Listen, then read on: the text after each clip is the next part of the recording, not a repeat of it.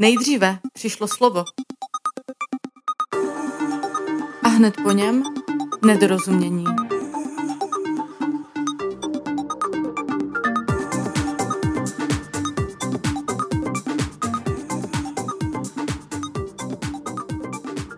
No a zhruba 100 000 let později jsme založili Talk a chtěli lidem od toho množství nedorozumění trochu ulehčit. Dobrý den, jmenuji se Alžběta a jsem spoluzakladatelkou portálu Talk, který pomáhá zdravotníkům v komunikaci s pacienty a s komunikací v týmu.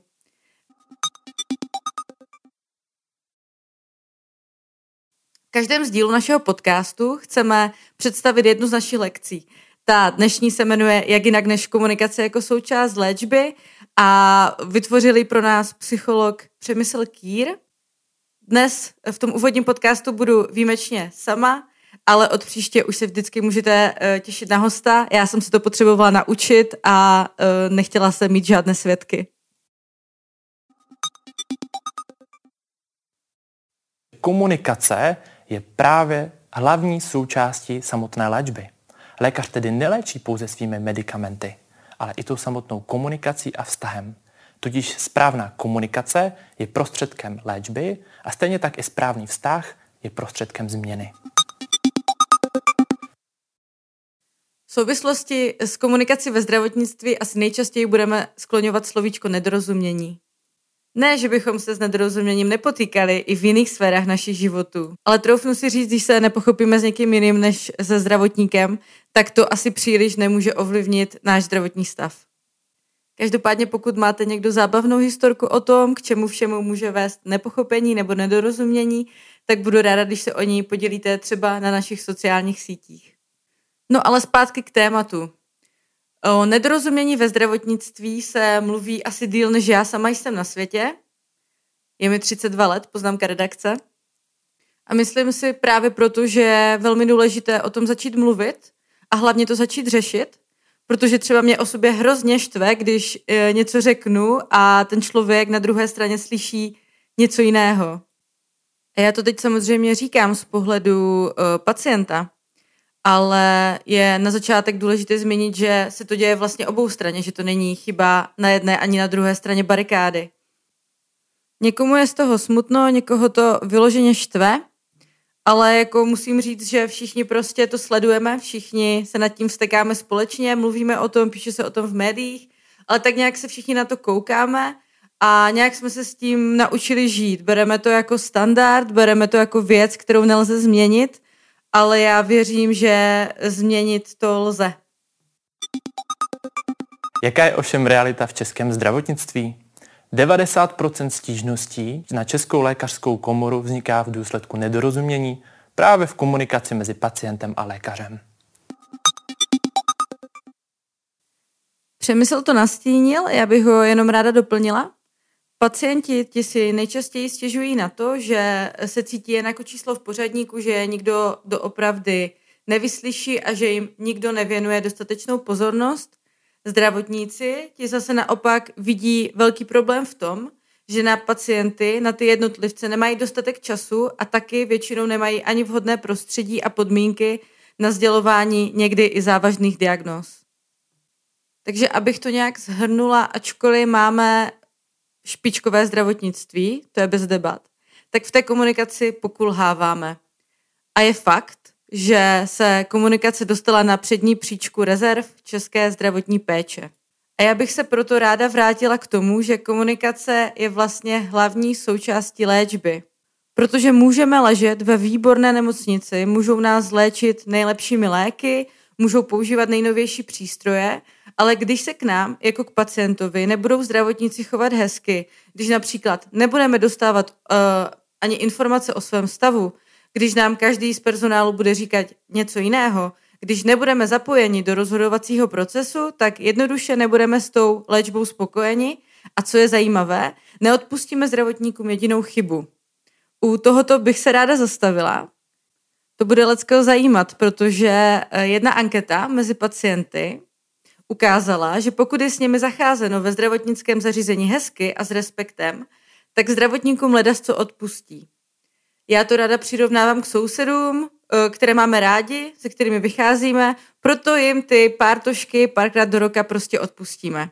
No a jestli teď poslouchá někdo z managementu nemocnic, tak bych jim chtěla poslat zprávu, že pokud v nemocnici nechcete najímat nového kuchaře nebo uh, investovat do nového interiéru, tak vzdělejte své zaměstnance v komunikaci a ti pacienti vám to nedobré jídlo nebo ošklivý interiér pak nějak odpustí. Když už jsem vyslala zprávu managementu nemocnic, tak bych chtěla něco vzkázat i samotným zdravotníkům. My jsme portál Talk založili jednak, protože si myslíme, že nastala vhodná doba toto téma nějak komplexně uchopit a věnovat se mu a tím pádem zajistit, že to bude mít nějaké pozitivní dopady v praxi, protože ta správná komunikace pomůže nejvíc právě samotným zdravotníkům, tedy vám. Ušetří vám čas, peníze a hlavně nervy. Především my nechceme nikomu říkat, jak to má dělat. My nechceme poučovat, nechceme ukazovat prstem na ty, kteří to dělají hůře. My vás jen chceme naučit říkat stejné věci jinými slovy. Taky víme, že komunikace není černobílá. Neexistuje tedy jasná hranice mezi dobrou a špatnou komunikací, protože každý komunikuje eh, svým způsobem, každému funguje něco jiného. Uvědomujeme si, že ke komunikaci má každý jiné vlohy, protože je to dovednost jako každá jiná a prostě jde někomu lépe a někomu hůř. Proto chceme na portálu nabízet různorodý a rozmanitý obsah, aby si každý mohl vyzobnout to svoje – taky na něm dáváme prostor samotným zdravotníkům, aby měl každý možnost vyjádřit svůj vlastní názor na to, co si o komunikaci ve zdravotnictví myslí, přidat nějaké své praktické typy a rady ze života. V tuto chvíli máme na portálu už dvě takové přednášky, nebo dá se říct dva vhledy do situace. Jedno video je na téma, co chtějí ženy od porodu ve 21. století a co od něj chtějí zdravotníci. A v druhém videu mluví autorka se zkušenostmi se zahraničí o možnostech zefektivnění komunikace ve zdravotnických týmech. Hodně nám pomůže, když se zkusíme trošku empaticky vcítit do každého pacienta, který přichází k lékaři. Co pacient očekává? Co pacient potřebuje? Současné výzkumy ukazují, že je to především očekávání příjemného vystupování empatie, zájmu, ale taky respektu k jeho osobě. Respekt. To je další důležité slovo dnešního podcastu. Přemysl mluví o respektu zdravotníků k pacientům. Já bych to teďka trochu, dá se říct, otočila a mluvila bych o respektu v souvislosti se zdravotníky. My jsme se v jednu chvíli začali totiž eh, s kolegy ptát, kde mají zdravotníci ten respekt v sobě brát, kde mají brát respekt k pacientům nebo i ke kolegům, když jim samotným uh, se ho často nedostává. Jak to myslím? Uh, krásný příklad toho byl COVID. Jeden rok jsme zdravotníkům tleskali z balkónu a druhý rok jim část sfanatizované veřejnosti prořezávala gumy. Kde hledat tu energii, kde hledat ten respekt práci, kde většinou nedostanu zpět ani procento toho, co do ní vkládám? Jak být neustále ohleduplný k lidem na tak náročné pozici? Jak najít hranice toho, co si ke druhému můžu dovolit, když 24-7 vystupuju z pozice autority? Jak nezačít být demotivovaný, jak nevyhořet? My jsme začali myšlenkou pouze vzdělávání, ale ten problém českého zdravotnictví je mnohem víc komplexní proto jsme postupem času přidali do naší nabídky služeb i online terapie a online případové supervize. S realizací a se zháněním terapeutů na tuto službu jsme začali asi minutu potom, co jsme si tu otázku ohledně respektu položili a věříme, že vám to pomůže. Tuhle chvíli bych eh, využila i k tomu, abych vám poděkovala za vaši práci a poděkovala i za to, že se chcete neustále posouvat a chcete se vzdělávat v komunikaci. Všechno, o čem jsem tady za těch posledních deset minut mluvila, vlastně může ovlivnit zdravotníka natolik, že není schopný komunikovat na nějaké požadované úrovni a k čemu může vést taková špatná komunikace. Jako první musím zmínit uh, samozřejmě zanedbání péče, protože se odhaduje, že až alarmujících 30% lékařských pochybení je způsobeno špatnou komunikací. A tím nemyslím pouze to, co si řekne pacient se zdravotníkem, ale zahrnout zde musím i předávání informací o pacientovi, například když putuje z oddělení na oddělení. Takže tady se bavíme o komunikaci jak s pacientem, tak o komunikaci v týmu. A co myslím zanedbání péče? Je to například spoždění v léčbě, chyby v medikaci, operace provedené na nesprávném místě pacientova těla a tak dále a tak dále. Paradoxem je, že Češi nejčastěji nežalují lékaře kvůli špatné léčbě, ale právě kvůli jejich špatné komunikaci. Špatná komunikace je také spojovaná se sníženou adherencí k léčbě. To znamená, že pacient nechce spolupracovat nebo spolupracuje málo a toto může vést k delší nebo opakované hospitalizaci. Já nechci ze zdravotníku dělat eh, psychologi, ale zdravotníci by měli dát pacientům aspoň najevo, že situaci mohou ovlivnit, podpořit je v dodržování těch režimových opatření, odrazovat je od nějakých nežádoucích aktivit, eh, motivovat je, interpretovat těžkosti jako výzvy a obecně přispívat k jejich optimismu. Dodání pacientovi krve dožil, v tomhle případě pouze obrazně, se pojí s mým oblíbeným pojmem self-efficacy. To se dá přeložit jako sebemotivace, sebeúčinnost anebo nejvíc krkolomným způsobem vlastní účinnost. A ano, typujete správně, nejčastěji se používá spojení vlastní účinnost. Jako zdravotníci víte, že jednou z nejdůležitějších zásad zdravotní péče je preventivní zdravotní péče a prokázalo se, že lidé s větší vlastní účinností mají i větší adherenci k léčbě. Nebo vyšší adherenci? Inu, tak či tak. Pokud se vám podaří povzbudit u pacienta vlastní účinnost, pravděpodobnost jeho vyléčení a udržení si zdraví bude větší.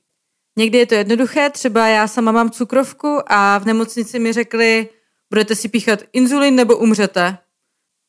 Takže v mém případě nebyl úplně prostor na diskuzi ani na nějaké rozporování, ale v případě hubnutí nebo skoncování s kouřením už to mají zdravotníci o mnoho složitější. A tady v tomto případě už jako zdravotník musíte využít všechny své tajné zbraně a tedy především dovednost motivačního rozhovoru a pacienta přesvědčit k dodržování léčby nebo ke startu se zdravým životním stylem. Ne, že by byl motivační rozhovor zrovna jednoduchou disciplínou. Někomu je z hůry dáno, ale většina z nás se techniky motivačního rozhovoru musí naučit. My jsme se snažili to zdravotníkům co nejvíce zjednodušit a na našem webu zveřejnili tři takové základní a užitečné praktiky, které můžou využít eh, v ordinaci, když mají na pacienty jenom málo času. Já mám mezi typy jeden oblíbený, a ten zní místo poskytování rady a poučování položte otázku. Když například zjistíte, že chcete pacientovi dát nějakou radu, na vteřinku se zastavte a popřemýšlejte, jestli byste se nemohli zeptat, jestli byste to nemohli převrátit v otázku. Protože místo přibral jste, měl byste zhubnout, můžete říct, vaše váha je od poslední návštěvy vyšší. Co si o to myslíte? Pacienta díky tomu více zapojíte, nebude mít hned tak negativní postoj ke svému budoucímu hubnutí a vy si díky této jednoduché technice otevřete prostor k nalezení nějaké oboustranně výhodné dohody. A v mé top 5 důsledků špatné komunikace je dále neefektivně využívání zdrojů a až o čtvrtinu vyšší readmise. Tyto dvě věci dávám schválně společně, protože obojí se dá označit jako plítvání zdroji, ať už to jsou peníze, léky, anebo samotná práce zdravotníků. Děje se to často právě kvůli tomu, že pacient v důsledku nedostatečných nebo nesprávných informací nebyl léčen správně, nebo třeba nebyl správně motivován. A posledním, pátým bodem v mém top výběru je nespokojenost pacientů a nespokojenost samotných zdravotníků. Všechny zmiňované důsledky špatné komunikace nevedou k ničemu jinému než k naštvanému, zmatenému nebo smutnému pacientovi, který jde ruku v ruce s frustrovaným zdravotníkem. Nespokojenost zdravotníků v práci nemůžeme spojovat jenom se špatnou komunikací s pacienty, ale je nutné mluvit i o nesprávné komunikaci v týmu, se kterou se často ve zdravotnických zařízeních setkáváme. Špatná týmová komunikace, ať už si pod ní představíme cokoliv, je přímo spojovaná s vysokou mírou fluktuace, nízkou morálkou a v praxi to znamená, že zdravotníci nám utíkají do zahraničí nebo do jiných oborů a nepřicházejí noví. Z ankety mezi mladými mediky vyplynulo, že při výběru zaměstnání upřednostňují dobrý pracovní kolektiv dokonce před výší platu. Jak by tedy taková správná komunikace měla vypadat? Při prvním kontaktu s pacientem by měl lékař minimálně navázat oční kontakt. Může se klidně postavit a dle zvážení podat pacientovi ruku a pobídnout ho, kde se může pacient posadit. Klidně může v rychlosti proběhnout drobný small talk. Abych vyvážela energie ve vesmíru, tak samozřejmě musím zmínit i to, co můžeme dokázat správnou komunikací. No a panečku, ono je to úplně prosté. Lepší komunikací s pacienty můžeme dosáhnout jejich lepších výsledků. Já se omlouvám, ale kdybych vám to řekla na začátku, tak byste určitě nedoposlouchali až sem. A to není jediné, čeho můžeme dosáhnout. Motivovaného a spolupracujícího pacienta bychom tedy měli. Dále mu díky správné komunikaci můžeme dopřát větší bezpečnost, můžeme minimalizovat lékařské chyby a zranění pacienta. A tak jako špatná komunikace vedla k nespokojenosti pacientů, tak dobrá komunikace vede k jejich spokojenosti. To není úplně překvapující zjištění, ale překvapující zjištění určitě je, co taková vyšší spokojenost pacientů s nima dokáže udělat. Když se někde cítím dobře, zmírňuje to mou úzkost, zrychluje to proces uzdravení a má to obecně pozitivní vliv na mou psychiku. Také to zvyšuje pravděpodobnost doporučení daného pracoviště a lepší hodnocení celkové péče. A to není všechno. Vlídné slovo má blahodárný vliv i na samotné zdravotníky. Protože když nám je všem fajn, tak jsme na sebe tak nějak hodnější. A to nám pomáhá v boji se stresem, protože pozitivní zpětná vazba od pacientů do určité míry pomáhá snižovat zdravotníkův stres a zvyšuje jeho spokojenost s prací. Ve zkratce to je přesně to, o čem jsem mluvila, něco dávám a něco dostávám naspět. Co bych chtěla vypíchnout je, že dle průzkumu dokážeme díky tomu do jisté míry předejít u zdravotníků syndromu vyhoření. A když to vztáhneme na týmovou komunikaci, tak když v týmu dokážeme otevřeně mluvit, nebojíme se na cokoliv zeptat, pomáháme si, tak to má samozřejmě na nás taky pozitivní dopad.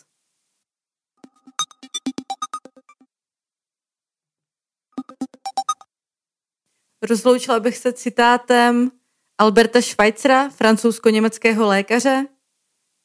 Neustálá laskavost může přinést mnoho. Stejně jako slunce rozpouští led, laskavost způsobuje, že se nedorozumění, nedůvěra a nepřátelství vypařují. Já vám moc děkuji za pozornost a na závěr mám pro vás ještě několik zpráv, které by vás jako zdravotníky neměly v lednu minout. Letos bude pokračovat trend tzv. personalizované medicíny. Technologie výrazně zjednodušily vývoj a výrobu léků na míru jednotlivým pacientům. Britské veřejné zdravotnictví se podle odborníků nachází v historické krizi. Všechny složky systému NHS trpí nedostatkem zaměstnanců. Od lékařů a zdravotních sester až po záchranáře a pomocný personál. Před Vánoci dokonce proběhla velká stávka. Práci na 24 hodin přerušilo téměř 20 tisíc záchranářů. Od zdravotníků přes řidiče a pomocný technický personál až po pracovníky tisňové linky. Oregon se stal 1. ledna prvním americkým státem, který povolil dospělým užívat psilocybin. V nemocnici na Homolce je už tři měsíce v provozu ambulance klinického farmaceuta, která je určena pro praktické lékaře, ambulantní specialisty, ale i pro pacienty. Farmaceut se tak poprvé v historii Česka stal nositelem ambulantního výkonu. Americká léková agentura schválila nové léky na cukrovku. Kromě diabetiků je ale v USA skupují i další lidé. Jejich vedlejším účinkem je totiž hubnutí. A ještě pozitivní okénko. Ve fakultní nemocnici Královské Vinohrady postavili doktoři zpět na nohy pacienta, který před deseti lety skončil na vozíku s diagnózou cévní malformace. Na konci loňského roku podstoupil unikátní operaci, při kterému lékaři zavedli do míchy elektrodu.